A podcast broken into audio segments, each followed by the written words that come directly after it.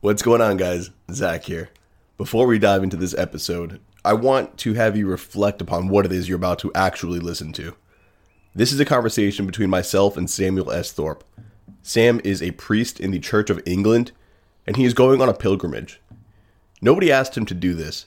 Nobody told him, man, you should go for a really long walk. But it's much more than just the walk. It's much more than just taking, like, hey, I'm going to go for a stroll. It's not the distance, it's the act. It's the intentional step throughout the entire journey. And in that, I want you to recognize how much more significant it is than just going on a walk, just going on a stroll. Sam has taken on this challenge for so much more than we can comprehend. And I'm incredibly pumped and proud of my, my friend, you know, personally, but also of just the example he's setting for others to go out and do. That's something we need in the world. And, you know, with all the darkness going on, it's amazing that we have this light choosing to walk around, choosing to put himself out there, choosing to be that beacon of hope for all others. And hopefully many are inspired by it. I know I am. You know, what I'm going to do, I'm not sure, but it's just incredible to see these acts and these feats of strength and commitment and loyalty to the faith play out in the real world. Just keep that in the back of your mind as you're going through this conversation. I'd also like to give a shout out to our sponsor, peacefulfathers.com. When we talk about intentional steps, when we talk about intentional actions, Anthony Migliorino is talking and writing and speaking and engaging and educating you on exactly how to do that with your children. Being a great father doesn't magically happen. It's not something that comes natural to men. It should be researched. When you ask men, how many books have you read on parenting? They can't give you an answer. But when you ask them about sports, when you ask them about history, when you ask them about business or finance or anything like that, working out, they've got lists and lists of books and articles and blogs. But parenting, you kind of just wing it. That doesn't have to be the case anymore. Similar to Sam taking each step intentionally, so too can you take each action and moment and memory intentionally. You can bring them to fruition and you can behave in a manner that you mean to, that has a purpose, to greater connection with your children. So go to peacefulfathers.com or follow Anthony on social media accounts at peacefulfathers for more. Now let's dive into this discussion with Samuel Thorp and let's talk about this priest's pilgrimage. Welcome to the Family Alpha Podcast place where men, families, and the truth have a voice. The information shared on this podcast is meant to be applied. Now, here's your host, Zac Small, founder of thefamilyalpha.com and co founder of the fraternityofexcellence.com. Let's get to work. Welcome back to another episode on the Family Alpha podcast. Today, I am very excited to speak with my special guest, Samuel Thorp. Sam is a friend. Honestly, I call him the best friend I've never met. we go back years. Sam is taking on a pilgrimage in the literal sense, and that's something I'm very excited to see play out. Very rarely do men take on such adventure in our modern age, but that's what we're seeing play out here. And before it kicks off, which I believe is June 9th, I wanted to talk to him. So it is June 9th. All right. I wanted to talk to him about the inspiration for it you know, the meaning behind it and what he expects this to bring, not just to his life, but all those who are watching this play out. Sam, welcome to the show. Thank you. It's always good to speak to you. Uh, likewise, best friend that I rarely ever actually get to talk to properly. So it seems that to have a proper conversation, I have to come on your podcast.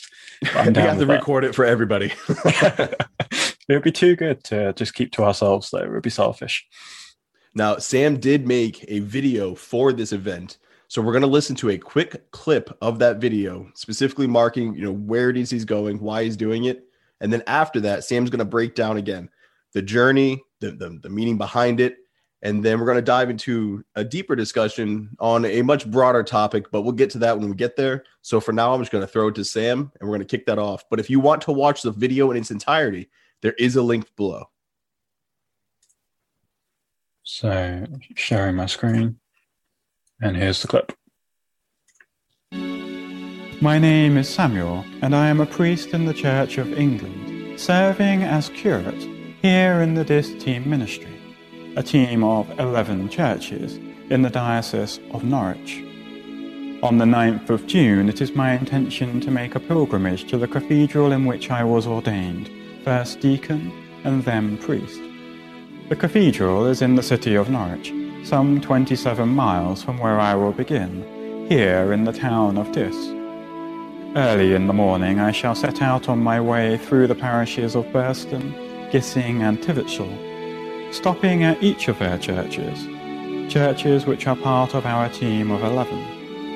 It's about 8 miles to Tivetshall, and then I shall be in unfamiliar territory as I cross the train tracks to get to Aslacton, before heading by Forncett St Mary's as we head across the Norfolk countryside, pausing at various churches along the way, until we approach the city of Norwich, tracing a route via a handful of the city's many churches, until at last I arrive at the cathedral. This will be my longest walk yet, and I believe it will take about eight to nine hours of walking time. For much of this, I so that's sort of an overview of the journey that I'm going to be taking on the 9th of June. Uh, as I go on to say in that clip, for most of the journey, I will be doing it by myself. And it was quite important to me that this be a solitary thing, that I should go on my own at my own pace taking what I need for the journey with me. However, there will be a stretch in the middle of the day where I'm fortunate to be joined by my bishop, the Bishop of Norwich, one Graham Usher, who is going to join me for lunch and walk with me for about an hour, maybe two.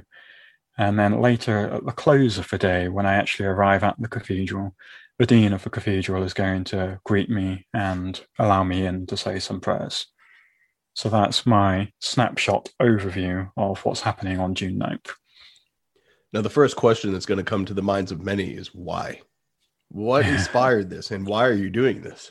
You know, with the world the way it is, you know, all the craziness going on, it seems like everybody is kind of bunkering down and, and staying put. Yet here you are going on a pilgrimage It's going to take you multiple hours to walk. Oh yeah, I mean, I like I said, I think it's going to take me eight or nine hours to walk it because I'm not hurrying. I'm not doing this as a sport or an athletic endeavor. I want to make good time, but I mainly want to make the journey. And you say, what is it that makes me want to do it? Well, actually, the world being the way it is with the lockdowns and the restrictions we've had. I mean, I can't speak for what restrictions you've had over in the States, but here for a good long uh, stretch of a couple of months, we weren't able to really leave the house. We could go to the shops uh, once a week to do a grocery shop. Um, if even at that point, ideally, it was only one person from your household. Some stores would only let one person from a household, so you couldn't even go as your family. But what you could do was take a daily walk for exercise. And in a sense, that's what I'm thinking of as the recent birth of this idea being shut down in a house and unable to get around and meet with people. Obviously, as a priest, that's one of the main things I spend my time doing, spending time with people, going to meetings, visiting people to prepare for funerals, visiting people to prepare for weddings, uh, preparing for sermons, services. All, all of that is very people orientated. And whilst there is a lot that you can do at home, it was a thoroughly different experience uh, being locked down as it has been for everyone. But I found that the daily walk became not just a, a luxury, but an essential aspect of my day, partly for mental health, you know, just so you don't bounce off the walls. And I've had a great deal of sympathy for those who've been locked down in cities, uh, particularly in high rise flats. I think I would have gone stir crazy myself. Uh, but, you know, there's a walk and then there's a walk. And I found that as the summer went on, my sort of two, three mile wandering around town into the fields and so on uh, got longer and longer until one day my wife called me and was like, "Are you okay? Like, uh, you seem to have been gone a while." And I was like, "Oh yeah, no, um, I've just accidentally walked uh, ten miles. I'll be home in half an hour or so." And I've done long walks before, but that was a moment where I was like, "Yeah, I'm actually enjoying going the further distance and the space and the rhythm and the movement that it gives my head." and I'm a kind of person where when I spend enough time in my own head, I actually naturally drift into prayer. I start thinking and reminiscing and perhaps overthinking and analyzing how did I say this? What do I need to do? Okay, I could take this approach with that. And after a while, I will start sort of speaking to God in my head and saying, okay, Lord, so what is it that I should do here? Like, what's your wisdom on this? And just letting it sit within my soul and seeing what happens. And so, out of my walks gradually getting longer and longer, the idea came of, well, it would be really good to do a much longer walk, like a significant walk, not one where I'm just leaving my house and getting home a couple of hours later, but I want to start somewhere and go somewhere. And I wasn't sure what to do. And, you know, we, we all listen to podcasts around here. That's what we're talking on. And obviously, there's been podcasts like Joe Rogan and many others where you hear of people doing expeditions and they're canoeing down exotic rivers and they're cycling all the way around the world or they're doing all these incredible things. And it was just fuel for my imagination to be like, okay, well, actually, all it is really is me putting one foot in front of the other until I say stop. And I can probably find somewhere that's meaningful to me that I can make that trip with.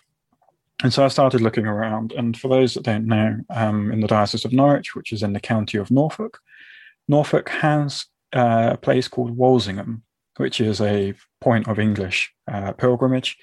There's quite a few pilgrimages within England, but Walsingham is quite well known because there was an apparition of Mary that happened. Uh, forgive me, I'm not Anglo Catholic enough to know the exact dates, but about 100 or so years ago.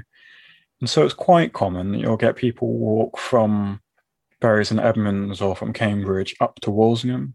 You get people who will make a yearly trip down from as far away as Durham or Newcastle um, just to head to that site. So I initially wondered about heading there, but it didn't quite rhyme as a reason. It felt like I would be going on almost someone else's pilgrimage, sort of being like, oh, I want to do a long walk and that's a pilgrimage, so let's do that.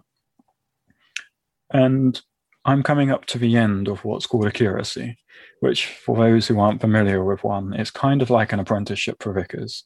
Basically, I was ordained deacon in 2018, and in 2019, I was ordained priest. And during Diss time, since I've been here in the this team ministry, and I have a boss who is the rector. There is also a team vicar who I work with. But between the two of them, they provide an example for me to learn how to do priestly ministry. So I've had experience doing weddings, funerals, taking the Eucharist, uh, preaching, you name it, hospital visits, whatever. And I'm coming to the end of that time. And so within the next year or so, I will be looking for a new position, probably as either a rector or a team vicar in another team of parishes somewhere else. Which means I'm coming to the end of my time with a group of people that I've come to know and love that I've been serving for the last few years.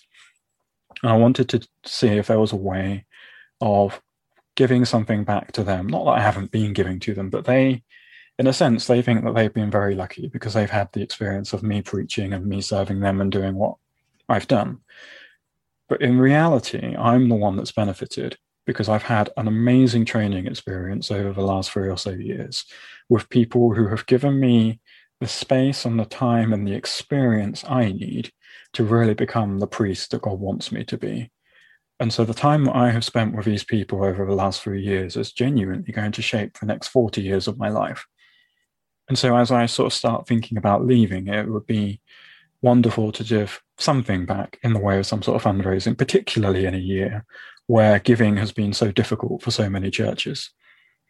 And so that got me thinking it would be great to do something starting from our churches. And then it's kind of just popped into my head on one of my walks one day. I should go to the cathedral.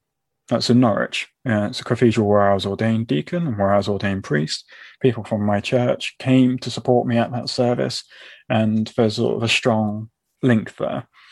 And so I started thinking, yeah, I mean, I don't know how far away it is. It seems like quite a long way. So I spent some time researching looking at various maps. And it turns out that the cathedral, as the crow flies in a direct straight line, is basically 26 miles from my church in Diss. Walking, that turns into 27, almost 28 miles, uh, because obviously you don't walk in an entirely straight line. But the beauty about the number 27 is that obviously it's so close to 26 which immediately gives you a frame of reference for planning something like this because you can talk about marathons and there's a lot of websites out there for people who are learning how to run a marathon, learning how to walk a marathon, half marathons, 10Ks, 5Ks, all of that kind of thing. And so we can talk about that in a lot of it in terms of the practicalities. But it sort of suddenly felt very doable and it felt worthwhile. And this was back in November, December. And so I thought, well, if this is something I want to do, I'm going to put the time in and start doing some longer walks. I'm going to push myself. I'm going to go beyond the 10 miles to 12 miles. I'm going to go beyond the 12 miles to 15 miles. I'm going to go beyond the 15 miles to 18 miles and see how I'm faring for time because I didn't want to start something that I wasn't confident of completing. And around Easter time, I spoke to my boss and was like, This is something I'd really like to do. He said, Yes, go for it, make it happen. Contacted the bishop, who was very enthusiastic. Contacted the cathedral, also very enthusiastic. Got a date and place, made the video, launched it live. Now I'm talking to you about this intention to do it. Before we ask, I give you space to answer any questions. I do want Diss to be a pilgrimage rather than just a hike. I don't want to just walk 27 miles and ask you to sponsor me a pound or a dollar per mile. I'm much more interested in doing this as a prayerful activity. And so we're going to start from my church here in this. We're going to go through four of the churches within our team of 11 churches on the way and stop at in total about 19 churches on the way to the cathedral. My plan is I'm going to take this notebook with me um, in which I'm writing the names of all those who have supported me, i.e., those who have donated on the Just Giving page, but also anybody who messages me or asks for prayer for anything.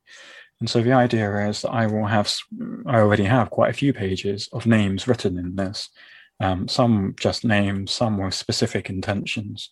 And I will be praying for people along the way because that's something that as a priest, I genuinely believe is something that we should offer one another. Time spent in prayer before God for one another's needs and well being. And I believe that that will also be a major tangible benefit to our team of churches and to those who support and request prayer. And uh, we can talk more about how you can request prayer later on. You know, the the aspirational and inspirational aspects to this, I, I don't believe they can be overlooked for anybody just hearing that quick blurb, you know, I see this though as something much more grand than all right, my friend is taking a walk. Mm. You know, this it goes so much further than that. You know, and that's something that I don't want to be lost. And I do want to, to discuss in that when you're going through and you're saying these prayers and you're stopping at these sites, it's all intentional. And when we talk, I speak a lot about, you know, living life with intention. Every step you take will have purpose. And very rarely can an individual maintain that tempo of focus for each step. You know, it's very easy to get distracted, to get lost, to to want to stop or take a break. What do you believe you will be holding on to as you go through each of this? You know, it starts to rain sideways. You know, is it is it the names in the book? Is that at each step that's what's going through your head? Is it your relationship with God and and his calling to you and your your response to him saying I will do this? and that's what's going through your head you know what is it that's just rotating in there in sam's head as you're going through step by step for hours on end hmm. it's a very good question and i'm not going to answer it in a, a head-on way i said that the inspiration for this walk sort of this recent birth came from the daily walk in covid lockdown and that's completely true that's the recent imminent uh, inspiration behind this. But walking and spirituality has played a long role in my life. Um, for those of you that are completely unfamiliar with my story, I grew up the son of a vicar. My mother's father was also a vicar. My name is Samuel, which means the one who hears God, the one who is called by God, the one who is heard by God. And so I, I like to say that, you know, I was doomed. I was always going to end up being a priest, even though until the last few years, I spent my whole life saying, no, I'm not going to be a vicar like my father. I had a very difficult breakup when I was about 17. Yeah, about 17. And my reaction to that, it was my first proper relationship. We've been together a couple of years, and I did not handle it very well at all at the end. And I believed that first, that the relationship had been what God's will was for my life and that I had messed up his plan, I had ruined everything. And secondly, that it was completely my fault and that I needed to punish myself. And so the way that I punished myself was through uh, self harm. I took physical penance upon myself, and I have a series of scars across my shoulders, which now have faded. But my plan at the start was I will cut myself once a day, every day for 50 days, and that will be what I deserve for having ruined God's plans for my life. And uh, I, I, tend to say it slightly glibly, but you know, it turns out that that kind of action is habit forming, and it's very difficult once you enter into that spiral to get out of it. I then went to university and started studying theology, and I went to a Christian place where everyone else was a believing Christian. My first few weeks there, I felt like a total fraud because I was still struggling with this self loathing, with this doubt. My faith was not in a good place. I spent time actively trying to pray and to prevent myself from giving in to the temptation to hurt myself. But I found what helped the most was taking long walks, often in the middle of the night, because I was somewhat of an insomniac, because during this time I also had horrendous nightmares. Um, basically, my subconscious was torturing myself about everything that I had done, and it would spend my evenings staying up as late as I could to be as tired as I could so that I wouldn't have to fall asleep and dream. And so I started going on walks, not as long as these recent ones, but still reasonably long uh, through various parts of London, around the Harrow sort of area, around Wembley and so on, in a full length leather trench coat and cowboy hat, because that was how I lived at that point. And I had some sort of really interesting moments of prayer, really sort of just pouring my heart out to God and saying, you know, what, what have I done? How can you love me? What's going on? Um, you know, I had times where I would walk down alleyways where you had homeless people that had been taking drugs. I had one occasion where I was absolutely bricking it because I was in a really bad place emotionally. I suddenly realized I'm walking down this road at about half past one in the morning, and the working men's club had just closed. And out of it came a group of about 15, maybe 20 uh, young men, all in uh, tracksuits, um, you know, what we would call chavs, all drunk, all boisterous, walking towards me. And I'm suddenly like, oh, I have not paid attention to my scenario. What do I do? And so I just started praying. I was like, Lord, please be with me as I'm doing this. And I was like, I'm just going to have to walk straight at them and see what happens. And, uh, you know, whether it was prayer or whether it was just someone very determinedly walking towards them in a full length leather trench coat and cowboy hat at half one in the morning. They all spotted me, crossed the road to avoid me, and walked on past very quietly. And then noise kicked up again, and I was like, Whew. but it was a moment where I was pretty sure that actually God was with me. This then led me to the moment which changed everything for me. I went to a day on prayer uh, at a church in London. And it was one of those things where you learn how to pray with other people, how to, because you want to pray in a helpful way with other people, particularly if they've just asked you for prayer around something that's very emotionally difficult. You don't want to speak as if you know what God is going to do for them, particularly if it's exactly what they want to hear, but might not actually be what happens. For instance, say you have someone who has just suffered a miscarriage and they desperately want to have kids, and they say, Please pray for me. I'm, how do I deal with this? You do not want to lead in with going, I know that God is saying that you're going to have five children and your life is going to be fine. It was that kind of a prayer day training. And a lot of it was very good, solid advice. I got to the end of it and they were having a final worship session and they had a final call for, you know, if you haven't been prayed for yet today, come forwards and we'll pray for you. So I was like, okay, sure. Uh, well, I haven't, so you know, I'll go and get prayed for. They start praying for me, and I've always found it funny and peculiar when people fall over. But I fell over flat on my face and uh, lay on the floor. I had my eyes shut and was like, part of me was still praying. Part of me was like, what's going on? This is not not something I'm interested in, to be quite honest. I saw a whole load of images flash past my eyes, which I've never remembered since. And then I very suddenly and very clearly and um, loudly heard various passages of the Bible coming through my head. Um, he was pierced for your transgressions. By his stripes you have been healed. Uh, they mocked him, they beat him, they spat upon him and pulled his beard. Uh, verses from Isaiah, verses from Jesus being on the cross, uh, verses from Paul in his letters, um, talking about the, by the blood of Christ we have been purchased for redemption. And then a line from Revelation where God says, Behold, I am making all things new. And everything went completely silent, completely quiet. And I just heard this voice say, If you need to cut, I will be your knife.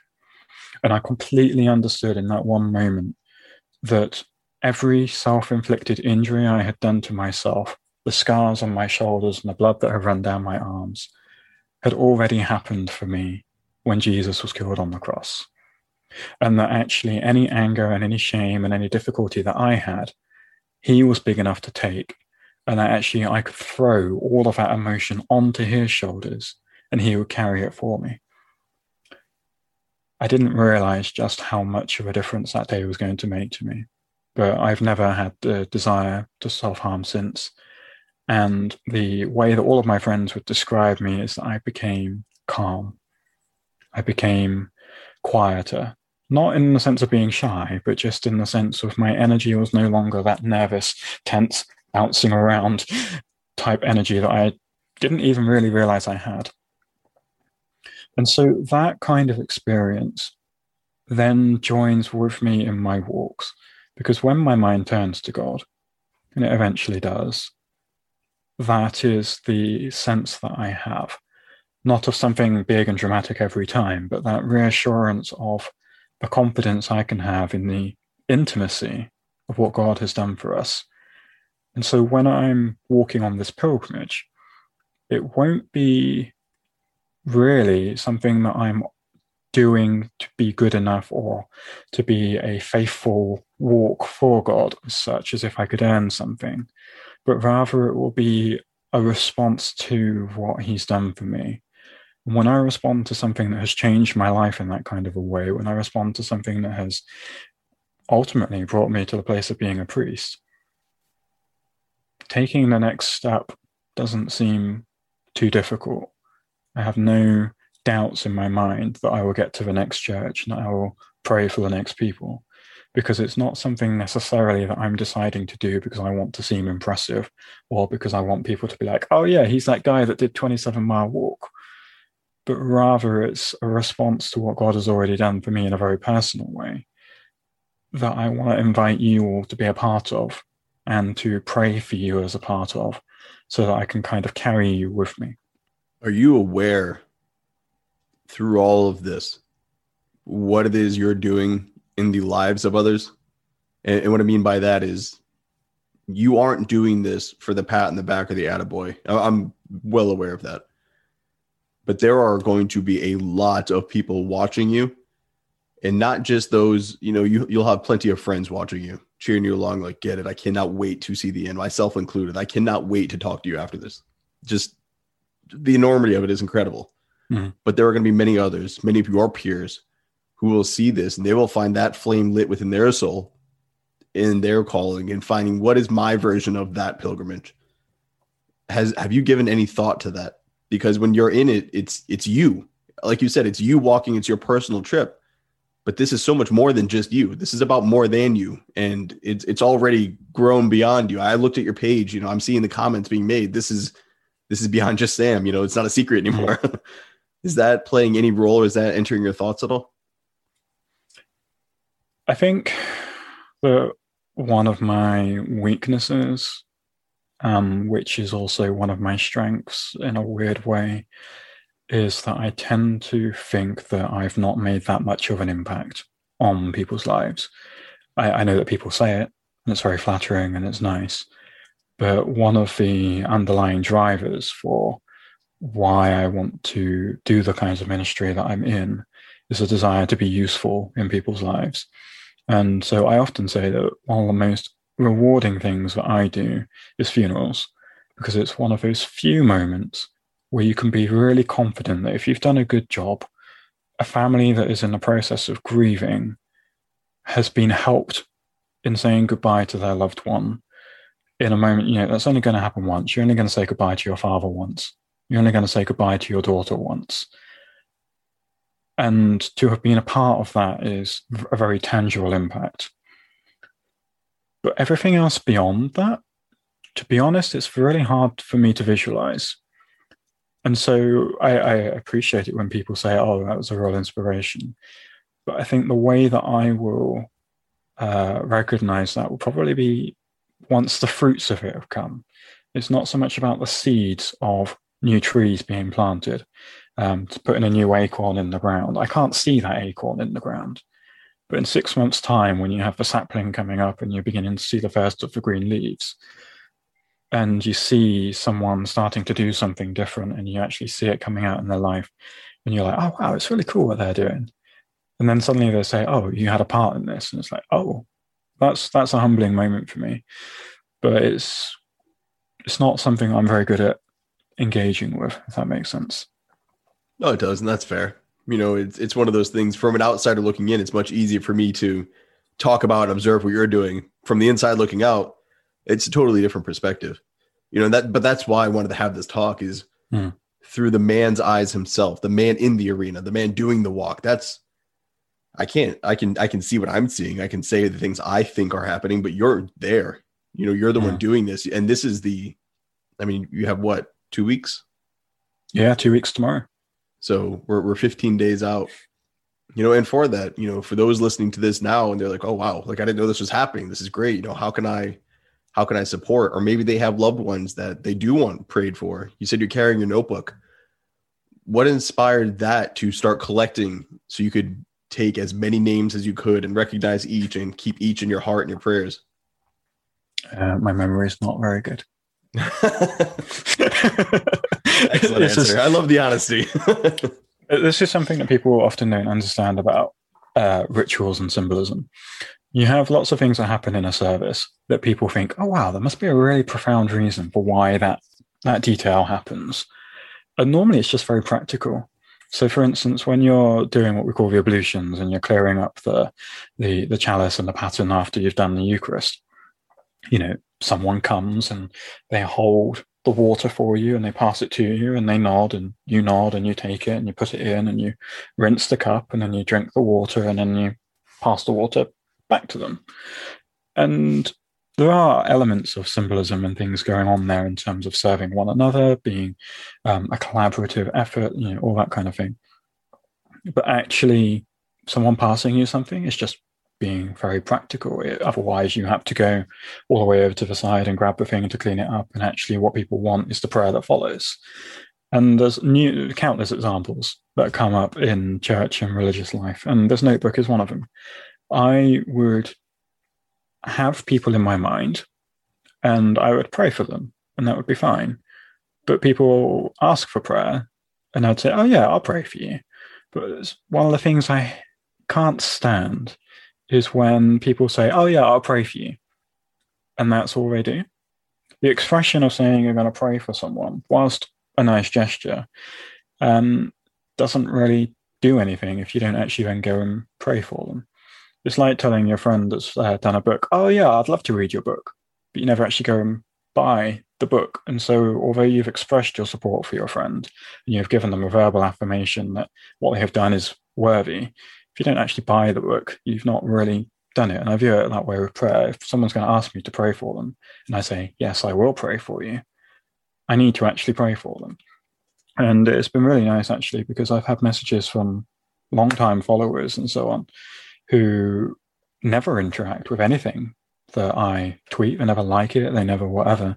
But they suddenly see it and they come into the DMs and they say, "Oh, if it's not too much bother, um, you know, if you'll have time, could you pray for me and and so on." And my response has been, "I'm going for a 27 mile walk. I have time. Let me write you down in my notebook, and I will be glad to spend, you know, a while praying for each of you by name in my notebook. And that includes whether you submit your name on the Just Giving as just anonymous. Like God knows who that anonymous person is. I will take the time to pray for them. Um, how much time, it's kind of hard to quantify until it happens. I will be praying for different people as I walk, but then I will also probably pay, pray for a page at each church um, specifically. So there will be a couple of moments of prayer for each person. i want to take a moment for a shameless plug. And you do have a book out there. You have all of your poems out there. You also have yes. your blog. You also have your sermons recorded. So there are links to all of Sam's work below. Go buy, listen, read. It is worth it. Back this to is, this is my book. I was going to say back to our, our discussion, but yes, glimpses. Yeah, no, but the, the poems. It's, it's I have. I, well, the, the, reason why I, I mentioned the, the, the poems as you brought it up is that that's one of the other things I'm hoping will come out of this pilgrimage. Um, wonderful. Yeah, it's very cool to see like a good friend such as yourself, who's on the other side of the world, have something that I made. It, it isn't that wild. This was a it thought. Is. This is these are thoughts from your mind, and across an ocean, I can hold this and I can read it, and every now and then I can flip through it and hey, Sam, whoa.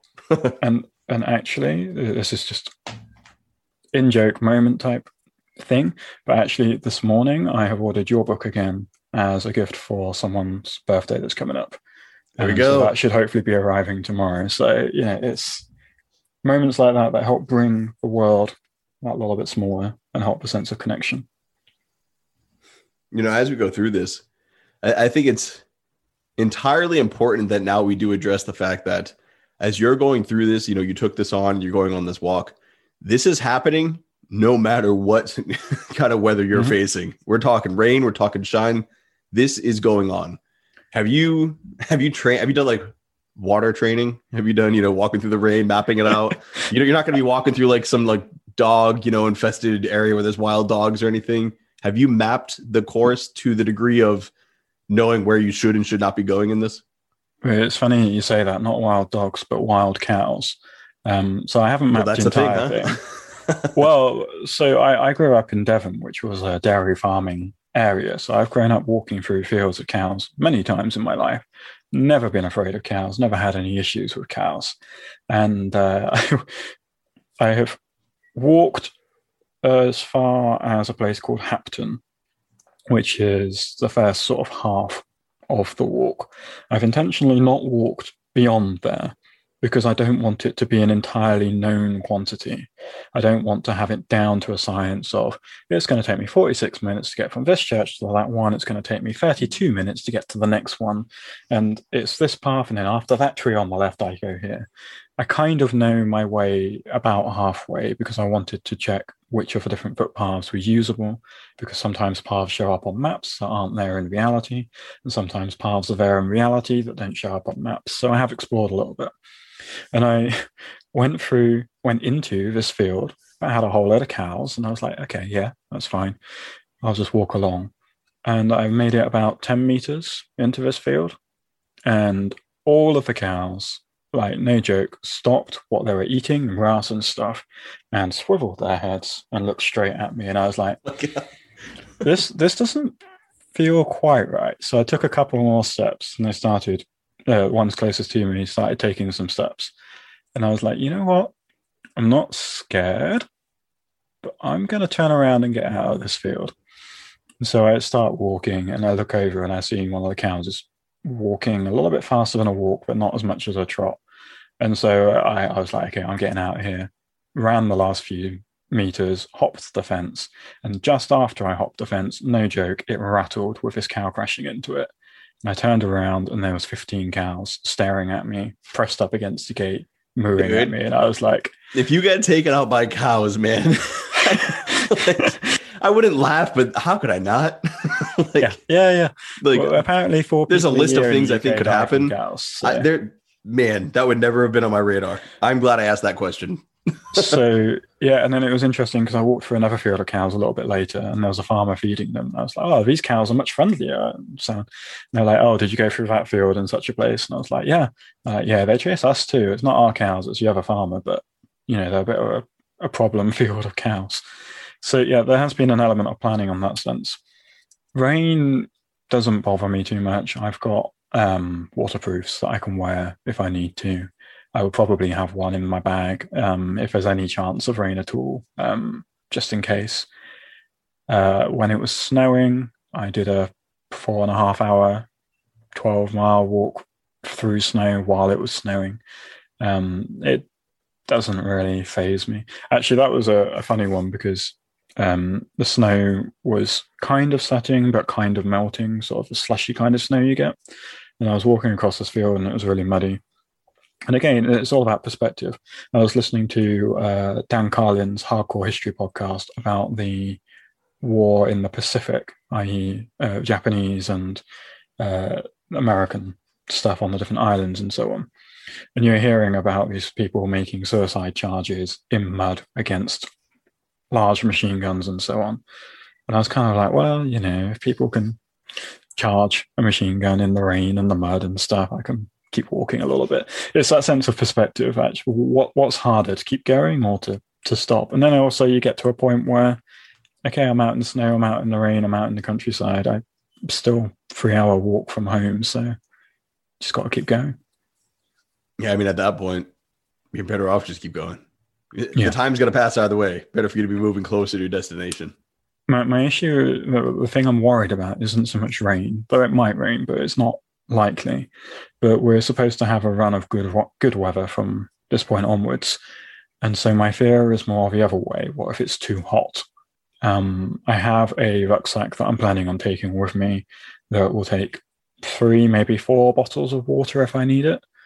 But realistically, if it's hot, I'm not someone that's terribly fond of hot weather. Um, I might have to get someone to come and drop off some water for me along the way or or something such because the last thing you want is sunstroke or dehydration or something. You know, one of the other questions I had as well uh, was less on preparation and more on, uh, I guess, practicality. You know, people mm-hmm. are they're donating money. You know, you're raising uh, funds for this. Where mm-hmm. is that going? You know, is this going to a certain cause? Is it going to your church? Where's all the the monetary uh, the buildup that you have in support of what you're doing? Yeah. Where is that going and why? Well so that's an interesting question and it's kind of a secondary question because my intention was to do this walk regardless. Um, but i wanted to also use it as an opportunity uh, to help our churches that have struggled with the lack of giving uh, that's happened through people not being able to attend you know, you have people who do standing orders and direct debits and so on, but a lot of people still pay on a weekly basis through uh, donations. And uh, we have 11 churches in our in our team. We were just a few months ago six churches, but what's happened is that the neighbouring benefice of five churches has amalgamated in with our team, and so what we've got is a situation basically, which is a national situation here in Church of England. We have more churches that can't afford to pray for their pay for their clergy, and so they get shared out between clergy. So basically, we have 11 churches. This is a symptom of churches not having enough money to be able to pay for a priest in their own church they each have an obligation to pay a certain amount of money towards the diocese in order to pay for clergy. That goes towards their housing, it goes towards their salaries, it goes towards their training, it goes towards diocesan resources, and, and so on and so forth. But then you also have um, expenses that come from doing different projects. I.e., if you want to set up a food bank, there's a cost with that. If you want to run your church website, that comes with a cost. If you want to do alpha courses or if you want to advertise things, that comes with a cost. If you want to do things like we've done around, say, Christmas time, when we have the switching on of the lights in the town, all the Christmas lights, we will often have an event where we will light all the lights up on the church. We'll invite people in. We'll give them hospitality, like you know, tea, cake, or that that kind of thing. But each of those things takes money, and sometimes it's only a little bit of money. Sometimes it's more money if you're buying equipment, such as we recently have for uh, helping our streaming services and so on. And so the money that's going to come in isn't going to go to any one particular church, but it's going to go to the whole team of 11 churches in order to help them to be able to fund and finance those small projects that will help them to grow and to minister to the need that they have. So at the moment, it's not got a specific specified purpose. But realistically, depending on how much money we raise, will affect the kind of thing that we're able to do with it. I think that's an yes. I think that's an excellent breakdown. You know, to go where it's needed, basically. Yeah, and that's something that in no way do I feel that detracts from what it is you're doing. You know, and sometimes money when it's brought up, it makes people uncomfortable. They, they yeah. the, the, money aspect taints, you know, the mission. You're, you're doing this for money. No, this is happening regardless. The money is just a, a additional benefit that can be used beyond just the walk. Mm-hmm. Your walk, your pilgrimage, the example you set, the the people that inspires. What a beautiful thing that is alone. You yeah. know, and then you add on to that. Well, what if by doing this we can inspire those who want to support these good causes? They they yeah. want to give money to somewhere they know is going to be a good you know use of the funds as opposed to somebody's extra boat you know or a yeah. yacht or whatever for them you know they want to give it to somewhere where they're like this is going to a good purpose for someone that's doing a good thing so that's yeah. how i see it and you know I, I certainly hope you know after this airs i can help you know send some eyes your way and hopefully they'll see the benefit of this make the donations and we can help the churches man and then again was- to what you're doing dude it's that goes back to that aspirational is like you're going to make people better people they want to help and you're giving them an outlet to do so and it's it's interesting because a lot of the money obviously has to go on the stuff that we have to pay. A lot of people quite like history, and they're happy to pay towards the physical bricks and stones of the buildings. Um, you know, we're dealing particularly in Norfolk with medieval buildings that are far older than your country. oh my god! Just, just history begins in 1776. I'm slipping it in for Jeff's benefit, who I know is listening to this. Um, you know, we, we, for instance, have in one of our churches um, a chest that dates back to 1150 or something such. So, you know, that's the kind of era we're talking about. And sometimes there's money that goes towards a building, and that's great. But these buildings are for people. And so, what this money is hopefully going to be used for is projects that will work with the people within these buildings. Because these, if you give the money specifically for the upkeep of the building, to be honest, it's a black hole these buildings cost an inordinate amount of money to repair, to maintain, to look after, particularly if you want to do them any justice to their historical legacy. And that is important. But there's no point preserving a building that's not going to be used. And so this money will go towards helping people who will be using these buildings. Um, some of that will be in religious and uh, sort of prayerful ways. Some of that might be more community spirit organizing, sort of coffee mornings and so on for intergenerational work between kids and adults, you know, all those kinds of things. So that's what we're hoping this will help towards. That's excellent. It's a beautiful add-on to something again that was it's happening regardless. Yeah. But to to give that outlet to people again, I think that is an important component to this. And I think people will be taking advantage. And I really look forward to seeing that secondary gift you can give, not through your example, but through, you know, the means to help them help themselves you know, and we're, we're really big on that, you know, with, with the work you and I do together, you know, within uh, FOE and whatnot of helping men kind of take charge of themselves. You give them the tools, they put them to work. Well, money is a tool, and hopefully yep. those churches will get enough to help them get to some of the things that they need done that otherwise they would not have. And COVID's hit many people hard. You know, they pulled back a lot, and just to see you take this on, and again, that beacon, it's like you're a moving lighthouse, man. Hmm. Throughout this entire walk, it's a beautiful thing. And that's one of the humbling things. One of the, um, the comments on the Just Giving, uh, someone gave ten dollars and they said, you know, I'm sorry, it's not more, but I'm on a limited budget. You know, they message elsewhere saying, you know, COVID's hit hard, but I wanted to do something. We completely understand that everyone's been hit by COVID, and I, you know, that's why what I really want to offer you is prayer. If you are someone who's listening to this that has been struggling, perhaps you're out of work, perhaps you're worried you might lose your job, or maybe your family have got health issues. You know, we all know people that are suffering with health issues that are not COVID, but that have not been treated because the hospitals have been preoccupied with COVID. You know, if there's any of those situations that you would like someone to be praying for, um, I would encourage you to contact me. Either Zac will have the links below.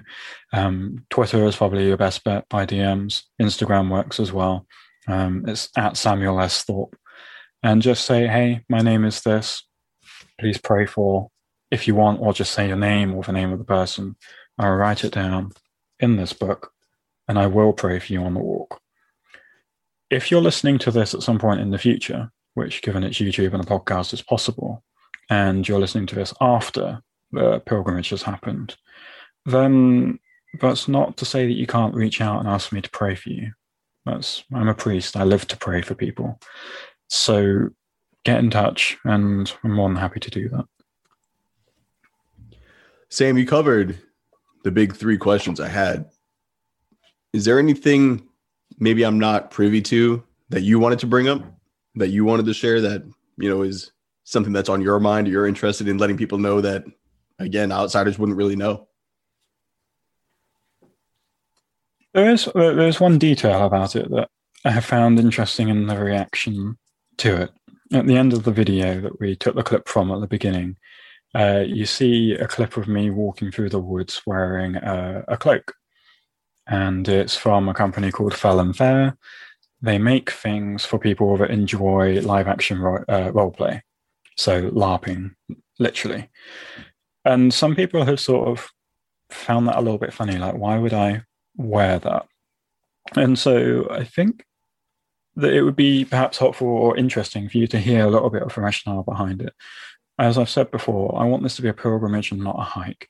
One of the things I have learned the power of um, through my curacy is the importance of vestments and robes. There is a different presence that you have as a priest when you're standing there at a funeral, when you're wearing the robes that say that you are a clerk in holy orders, that you have your academic hood, that you have done your study in theology, that says, Trust me, I'm here to help you and hold you in your grief before God. That you don't have if you're standing in a pair of jeans and t shirt. I'm sure you probably heard similar things on here before. You've had Tanner on before, right? Tanner is all about the um, the power of appearance or the appearance of power, or whatever his book title is called. It's a great book. But actually, what you wear shapes what you think and what you feel and how you do something. And my initial idea was that I would do is walk in my cassock. And that's a long black garment and it's June and it's likely to be hot. And I thought that, you know, it just wasn't sensible. And I hit on the idea of wearing a cloak, particularly a lightweight cloak, because they're surprisingly practical items of clothing. When it's cold, they help keep the wind off. When it's hot, they help you to stay aerated within it because they're sort of that layer between you and your legs. And it's a similar experience to what I have when I wore a leather trench coat. I'm familiar with that uh, sensation. And so there is a practical element to it. But also, I have been deeply inspired by the visual imagery and metaphors that uh, you find in Lord of the Rings. You, you might notice that my hair is quite long and that I have a beard. This is not accidental. It's not just laziness. It's actually because when I was about nine or 10, when I first read The Lord of the Rings, I wanted to be like Aragorn. I wanted to be a ranger. I wanted to be someone that would, you know, help, but perhaps not be in the center of the limelight. And there is a slight Lord of the Rings journey style visual imagery going on by wearing the cloak. So people might say, oh, you're just LARPing. Maybe, but I find it helpful and I find it will be able to make it more of a pilgrimage as a pilgrim. I also chose the color red on purpose. There's multiple different colors. You can choose almost any color that you want. And I chose the red one because I wanted it to signify the blood of Christ, that I'm doing this underneath the banner of who Jesus is. And at this point, I have to shout out my friend Adam Lane Smith, who very kindly bought me that cloak specifically for this pilgrimage.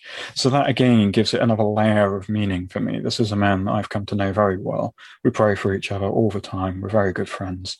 And his means of supporting me through this was to clothe me, actually, in a sense. And there's something quite special about that.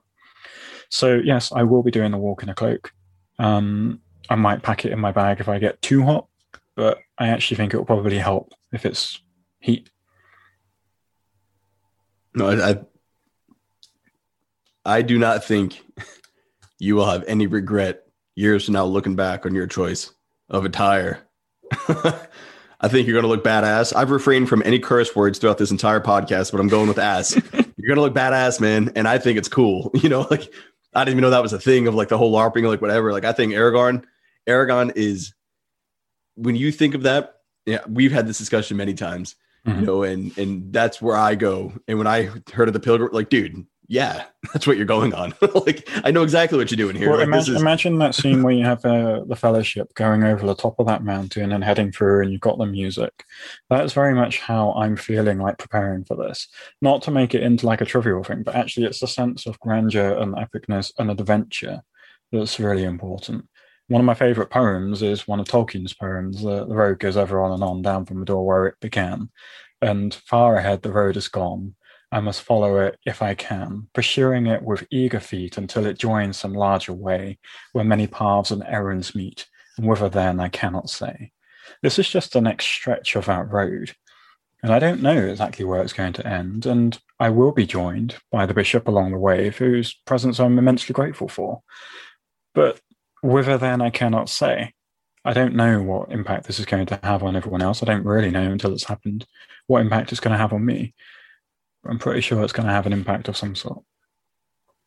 I can say without a doubt that the the end of this specific journey of yours will initiate the beginning of many many others more than you'll ever know and there there's beauty to that and again when I, I i work a lot with fire that's just kind of how i see things there's a fire and there's a fire in this journey and when you go and you're at the end it's, like the olympic torch you know you you make it to the cathedral you achieved your journey in the, in this specific journey there's more adventures to be had but this one will be done for you in hitting that location but when you light that beacon and others watch it and see you complete it, they see what you did and they look at themselves and why not me? All of a sudden they're lit. And then what they do with that, you may never know. Maybe many will tell you. We'll we'll find out, you know, and I look forward to having that discussion. But it doesn't start if you don't start. That Hmm. first step outside your door, you know, it, it changed Frodo, it changed Bilbo, it, Yeah. everyone. That first step outside that door, it changed everything. You think about Samwise. This is the furthest I've been from home. You know, when he's at the Mhm. cornfield or the the farmer's field. You know, that's going to be you. Yeah. and that's there's something to be said. And and let you know, as people say, oh, you know, you're LARP, like blah blah blah. You're doing it. That that's that's not not the, this pilgrimage is not a role. This is actual life. This is a real life pilgrimage pilgrimage you are going on. And dude, I could not be more more proud of you, pumped Okay. for you. And dude, it's just even now I'm kind of constraining that that energy that I have just from like, man, like look what you're going to do, brother. Like Mhm. this is gonna change lives, it's gonna change your life. You're gonna check it off. You're gonna be talking about people years from now, like, hey, remember when you did that? Yeah. I did that. Yeah, it's just another thing. It's just what I do. Like, what do you mean that's just what you do? Nobody does that. but here you are, man. And it's, it's an interesting conversation when you know I was talking to my wife the other day and it's like, oh, I'm not going to go for a long walk. It's only going to be eight miles. Like, only eight miles. And I was like, oh yeah, I guess my perspective on this has shifted a bit. And it's a shift that anyone can do because actually, one of the great things about walking, if people want to specifically do something like walking, is it's one of the lowest stress things on your body, and your body very quickly adapts to each new distance and timing that you make it. So, I mean, I found that my half marathon time is now about three hours 40 is my best. I average three hours 45, 50. Um, you know, I was, I'm really pleased with that. I'm now at the point where my feet have adapted so that I don't get blisters until about mile 18, 19, which is going to be good. So it means that, you know, I might have some blisters as I'm walking into the cathedral, but I'm not going to have them until I'm close to the cathedral, hopefully. Even if I do, I will. I was gonna say, even then you won't show it until it's done. Yeah. How are you doing? I'm fine. No, wait till later that night. Oh And boy. that's it- and it's all the different layers and details of this. So we mentioned my book of poetry. That was a, a a learning curve for me, and it gave me a lot of confidence that I could do stuff.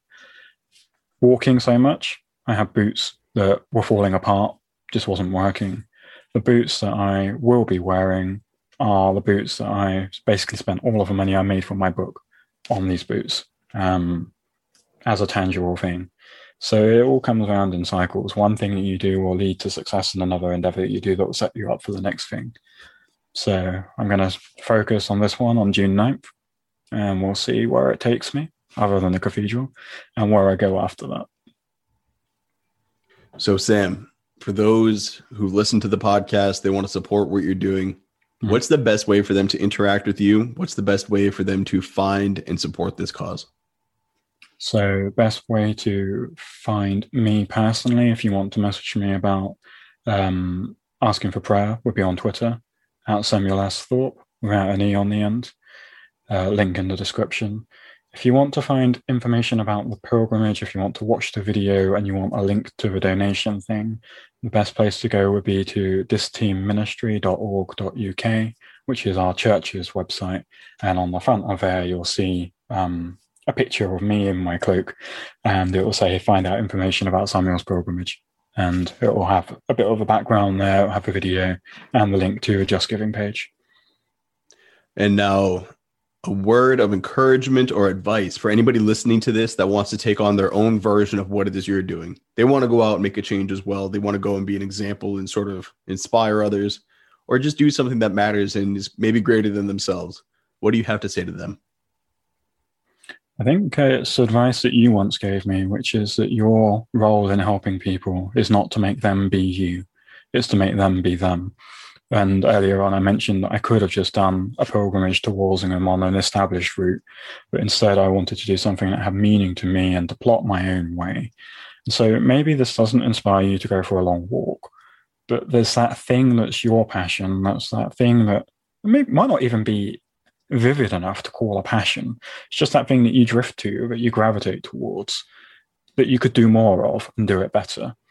So find that thing, enjoy it, and see where it takes you. And before you know it, you'll be, you know, black belt in jujitsu, or you'll be backpacking across mountains, or you'll be flying a, a hang glider off a cliff. Why is that where your brain went? That's terrifying. I'm like, so no, I'll I, do the other ones, not that one. I, I, randomly got recommended on YouTube the other day a video of someone who almost died in a hang glider accident. Their safety equipment failed, and fortunately, they had their hands on the bar. Otherwise, they would have just dropped to their death, and they managed to land on the beach. and and I was like, huh, that actually made it look kind of easy. Like, obviously, the equipment failed. Obviously, the equipment failed, but it was a, a mistake with where they put the carabiner. But if they put the carabiner in, it looks like, I mean, I'm sure people who like this kind of sport would tell me it's much harder than this, but it looks like you get buckled in you get you jump off the edge of a cliff and you just move your weight around and you float and you enjoy it. And I was actually like, this looks like something I'd be interested in doing. And I told my wife, oh, I watched this video where someone nearly died and sort of gloss over that bit because I was excited about the hang gliding idea. She was like, but you might die. Like they nearly died. Like what? But no, that's uh, that's on my mind. Hang gliding. I'm glad that's how we connected those dots. Sam, I want to thank you for your time. You know, I know you're a busy man. You've got a lot going on. Getting this linked up, I'm super pumped we were able to connect. So thank you for your time and coming on, and thank you for sharing your insights. Thank you for giving me the opportunity to share this and for a wonderful conversation, as ever. Yes, sir. I wish you again the absolute best of luck. For anybody that's tuned in and wanting to support, all the links are below. Again, watch the video. It's motivational as hell. It really inspires you to think beyond just yourself and the small things that we have going on in our lives. This is this is about something bigger, and I, am really glad I was able to talk, and I'm hoping to to amplify the message and get it out there. So this has been another episode on the Family Alpha Podcast. Again, stay strong and don't just listen to what we're talking about. Take the information, apply it to your life, and improve. Take care. God bless. Thanks for listening. You can join our private men's only community at thefraternityofexcellence.com. And don't forget to find Zac on Twitter and Instagram with the handle at Zac Small underscore.